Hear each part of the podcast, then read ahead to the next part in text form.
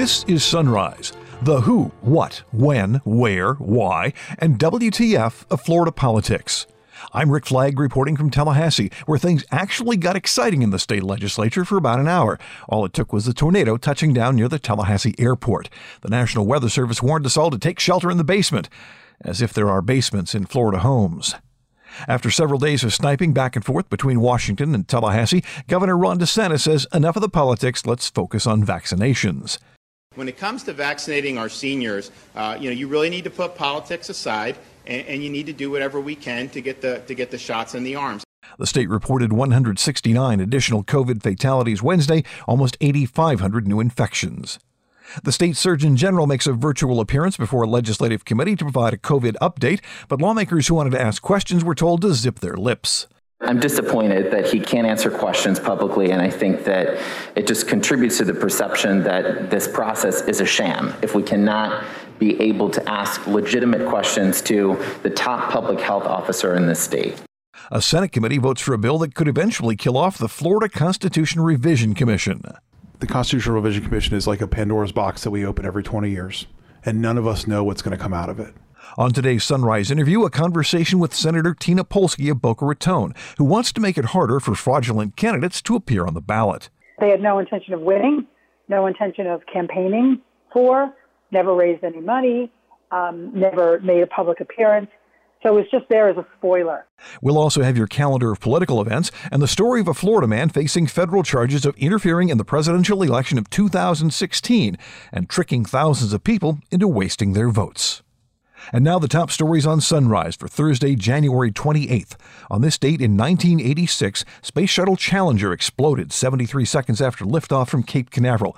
All seven crew members were killed, including Christa McAuliffe, who was scheduled to be the first teacher in space. This is National Kazoo Day, National Daisy Day, and National Lego Day. Turns out the Lego company patented their brick design on this date in 1958, and the originals are still compatible with the bricks that are being produced today. Governor Ron DeSantis says it's time to put politics aside and get on with the business of vaccinating people against COVID 19. The governor held a press conference at the Sun City Center Community Hall Wednesday, where seniors are getting shots, and he was asked about how he's dealing with the new administration in Washington. DeSantis talked fondly about his bud, Donald Trump, and said he's not interested in trading barbs with Joe Biden's administration just to score political points. The overriding thing is just get more doses. We don't need more infrastructure. We don't need that. Let's just get more doses. And so, if they're able to deliver that, um, you know, that would be great. And we want to work uh, constructively with that on being able to vaccinate seniors. Obviously, we've had so many other issues that we work constructively with Washington on. You know, they, uh, the previous administration was a big supporter of my Everglades initiatives it really came through for a lot of hurricane victims, have been great with infrastructure and transportation. So we obviously want to con- uh, continue doing that. Um, at the same time, I mean, if they're saying things like there was no plan by the Operation Warp Speed, that is factually false.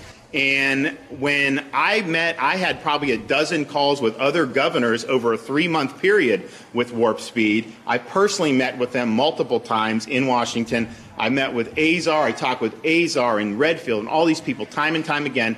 They had a plan, and the delivery of this, we've not had any problem with the delivery. If they say it's coming, it comes.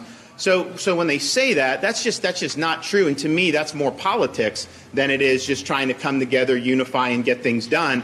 When the person at the White House says that Florida has all these doses, she was ta- those are second doses. They're suggesting that we should give away people second doses. Look, we'll, we'll just we'll, we'll be continue to level with the folks and let them know kind of the real facts on that. But yes, put the politics aside, step up and do it. You know, part of the reason we had a good relationship with the president was because he was a Florida resident part time and, and, now full time. And he understood the state, I think, um, in ways that other presidents, Republican and Democrat, haven't really done it. But when it comes to vaccinating our seniors, uh, you know, you really need to put politics aside and, and you need to do whatever we can to get the to get the shots in the arms. And in Florida, the overriding thing we need is to just continue to get up the dosage so that we can do more of these types of pods all over the state of Florida and more of the seniors that you're talking about are able to get through, get in line, and get their shots. Shortly after the governor spoke, the state health department reported 169 additional fatalities and almost 8,500 new cases of coronavirus. Our death toll has reached 26,249. The total number of cases, 1,676,000. Florida's Surgeon General was the leadoff witness as the House Professions and Public Health Subcommittee held its first meeting. Dr. Scott Rivkees appeared by video link in what might best be described as a virtual meet and greet, where he gave lawmakers a brief update on the progress of COVID vaccinations. We are very grateful for the fact that we have a path forward out of this pandemic with uh, uh, vaccines that target this. Um, as of this morning, more than one and a half million Floridians have been vaccinated against COVID 19. And 75% of those individuals who've been vaccinated, who received their first dose, are 65 years of age and older. The strategy that we've implemented in Florida in terms of protecting those individuals who are 65 years of age and older is something we feel very strongly about and actually has been something that has been recognized by the federal government uh, for other states to follow. Lawmakers had plenty of questions for Rivkees when he was done, but Committee Chairman Will Robinson of Bradenton said, not this time, much to the dismay of Representative Carlos Guillermo Smith, who is the ranking Democrat on the subcommittee. The House, as a body, we haven't heard from the Surgeon General in 11 months since we last convened. Can you explain to the members of the committee why our Surgeon General can't answer questions publicly? I think they deserve answers.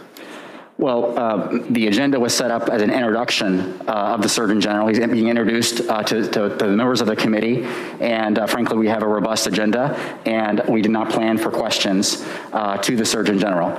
Uh, for this meeting. you're more than, you, you, can contact his office and, and, schedule a meeting, and we would be happy to help coordinate that and, and do the best we can. I understand. Thank you for that. I understand that we have a, an agenda to get to, but after over 25,000 Floridians have died from COVID. I, I don't really understand what's more important than our ability to ask questions of our state surgeon general. I, I, think that I might be speaking for, I don't know, Democratic and Republican members of this committee who worked hard to be the voice for their communities. And I think that we deserve an opportunity to ask the surgeon general simple questions about public health while he's here. Under, understood, ranking member. That's not part of this agenda, and I welcome you to schedule a meeting with the Surgeon General um, at your pleasure. Well, thank you for that, but I'm disappointed that he can't answer questions publicly, and I think that it just contributes to the perception that this process is a sham. If we cannot be able to ask legitimate questions to the top public health officer in this state. Chairman Robinson assured members of the subcommittee that it is not, in fact, a sham. Florida's Constitution Revision Commission is under fire. It meets every 20 years, and the original intent was to come up with suggestions to streamline or modernize the state constitution. But the commission has a history of going rogue, and Senator Jeff Brandes of St. Petersburg says it's time to kill the CRC. The Constitutional Revision Commission is like a Pandora's box that we open every 20 years, and none of us know what's going to come out of it. And it's done by people who are not elected to the state of Florida, who are not accountable directly to the voters and this still remains two ways for the Constitution to be amended. We, the legislature, can do it through our process, through our rules. The people of the state of Florida can do it via the petition uh, method that has been very successful over the years. There is still plenty of ways to amend the Constitution in a thoughtful, rational process without opening the Pandora's box. And, and I think with this uh, joint resolution, we have a chance to close that box and lock it away uh, and, and hopefully never see from it again. Barbara Devane has been lobbying in Tallahassee since the 70s and has witnessed three of these commissions at work. The 2018 version tried to add an amendment to gut the privacy clause in the state constitution that protects reproductive rights, and that convinced Devane the CRC should be abolished. I went through the agony of many years of um, CRC meetings. They've gotten off the track of the original intent of the CRC. And quite frankly, they become very political. And it seems like people who can't get things passed during the legislative session bring it to the CRC to try to get it passed. And the last time was caused a lot of heartache and agony for those of us who just support the clause in our state constitution, which is the right to privacy. Thank goodness we were able to defeat the uh, removal of that from our Constitution, and I urge you to vote for this great bill. The Brandes bill passed overwhelmingly in the Senate Governmental Oversight and Accountability Committee. Next up, the Rules Committee. Florida Republicans made big gains in Miami Dade County last year by playing the commie card in Hispanic media, claiming Democrats are a bunch of socialists like Fidel Castro and Hugo Chavez who will take away your freedoms. Now, you expect that sort of hyperbole during a campaign, but really not in the legislature. Then along comes Senator Manny Diaz of Miami Dade, who is sponsoring a resolution, quote, denouncing democratic socialism in favor of the true American values of individual liberty and democracy. Senator Victor Torres of Orlando called BS on the bill. This resolution is an attempt to broadly paint progressive democratic policies as communism or anti democratic. Democracy is a political system, while socialism is an economic system. This bill attempts to denounce progressive policies like Social Security, Medicare, public education, public transportation, and unemployment insurance benefits that are very popular with the people of the state and the nation. We can be proud patriots, defenders of liberty and democracy, and still support progressive policies that help millions of working families and provide a basic social safety net for our fellow Americans. But during an impressive display of chutzpah, Senator Diaz claimed his bill denouncing democratic socialism has nothing to do with Democrats. This resolution is not an aim at any individual policies or program that, that exists in our United States today. It is simply a message from the Florida Senate to say that we stand by our system of economic progress, uh, by our system of government. And being a first generation American of Cuban descent, I can tell you that I have seen through my family the perils of socialism and the road that it goes down. This is not meant to offend anybody, but is simply stating what we already know that we support American ideals, our system of capitalism, and the freedom of people to improve their lives without the, the government um, engineering society or our economy. The resolution passed out of committee with four Republicans voting yes, two Democrats voting no. Since it's a resolution instead of a bill, it doesn't actually do anything other than provide fodder for the next election. Speaking of the next election, two lawmakers have filed bills to make it harder for fraudulent candidates to run for elected office. When Florida's unemployment system crashed and burned at the start of the pandemic, State Senator Jose Javier Rodriguez of Miami stepped up his game. He spent months helping constituents navigate the process. He became one of the most outspoken voices calling for reform of the unemployment law. Rodriguez is no longer in the legislature because he was the victim of a phantom candidate, someone with the same name who ran for his seat as a third party candidate. The guy didn't live in the district, he never campaigned for office, refused to talk to the press or even appear publicly. Now, the bogus Rodriguez ended up with more than 6,000 votes, and that cost the real Rodriguez his seat. He lost by about 30 votes. Republicans have deployed spoiler candidates in several races in recent years, and Senator Tina Polsky of Boca Raton says it's time to rein in what she calls the fraudulent candidates.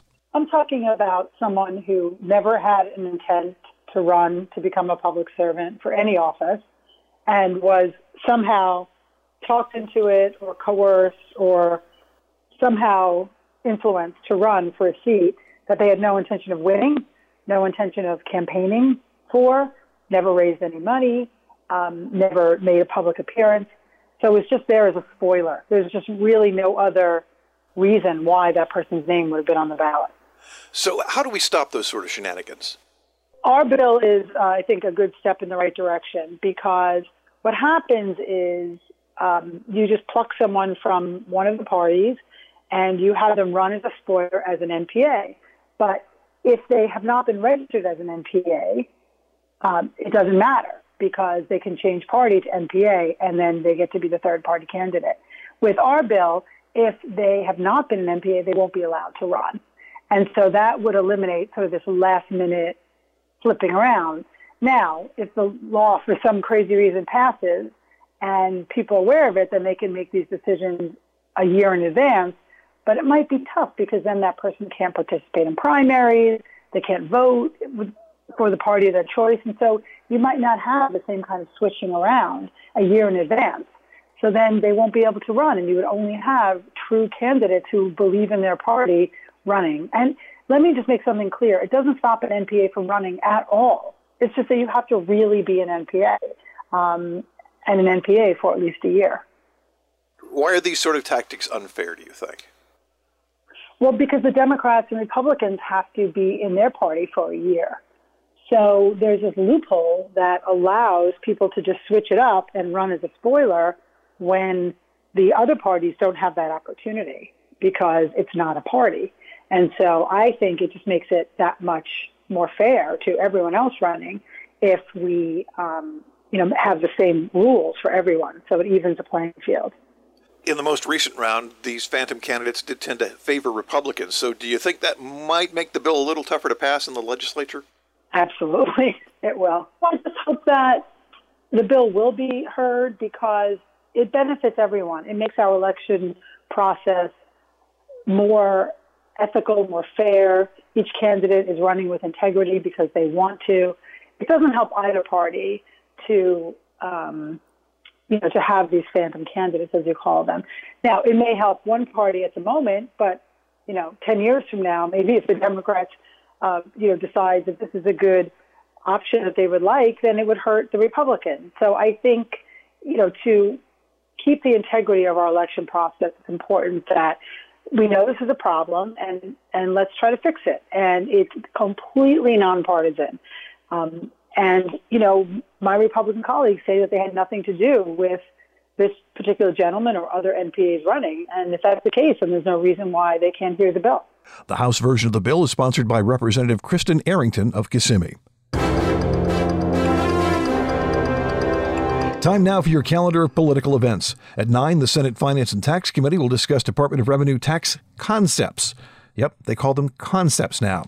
At 11:30, the Senate Select Committee on Pandemic Preparedness hears from the National Guard and the Division of Emergency Management. Trustees at the University of North Florida meet at 8:30. The Florida Supreme Court releases weekly opinions at 11.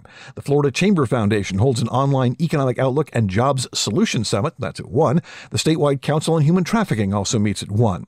The Board of Directors of the Gulf Consortium holds a conference call at 3. At 3:30, the Florida Supreme Court holds an online ceremony to honor 21 attorneys for their pro bono work.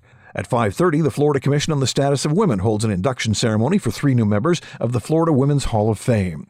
And the North Central Florida Regional Planning Council meets online at 7.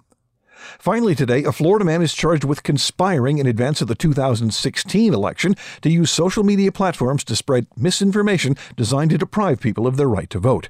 The U.S. Attorney in the Eastern District of New York says a social media influencer, 31 year old Douglass Mackey of West Palm Beach, used Twitter and other platforms to send fraudulent messages to thousands of his followers that were designed to encourage supporters of Hillary Clinton to vote via text message or social media, even listed a phone number to call and said, avoid the line, vote from home.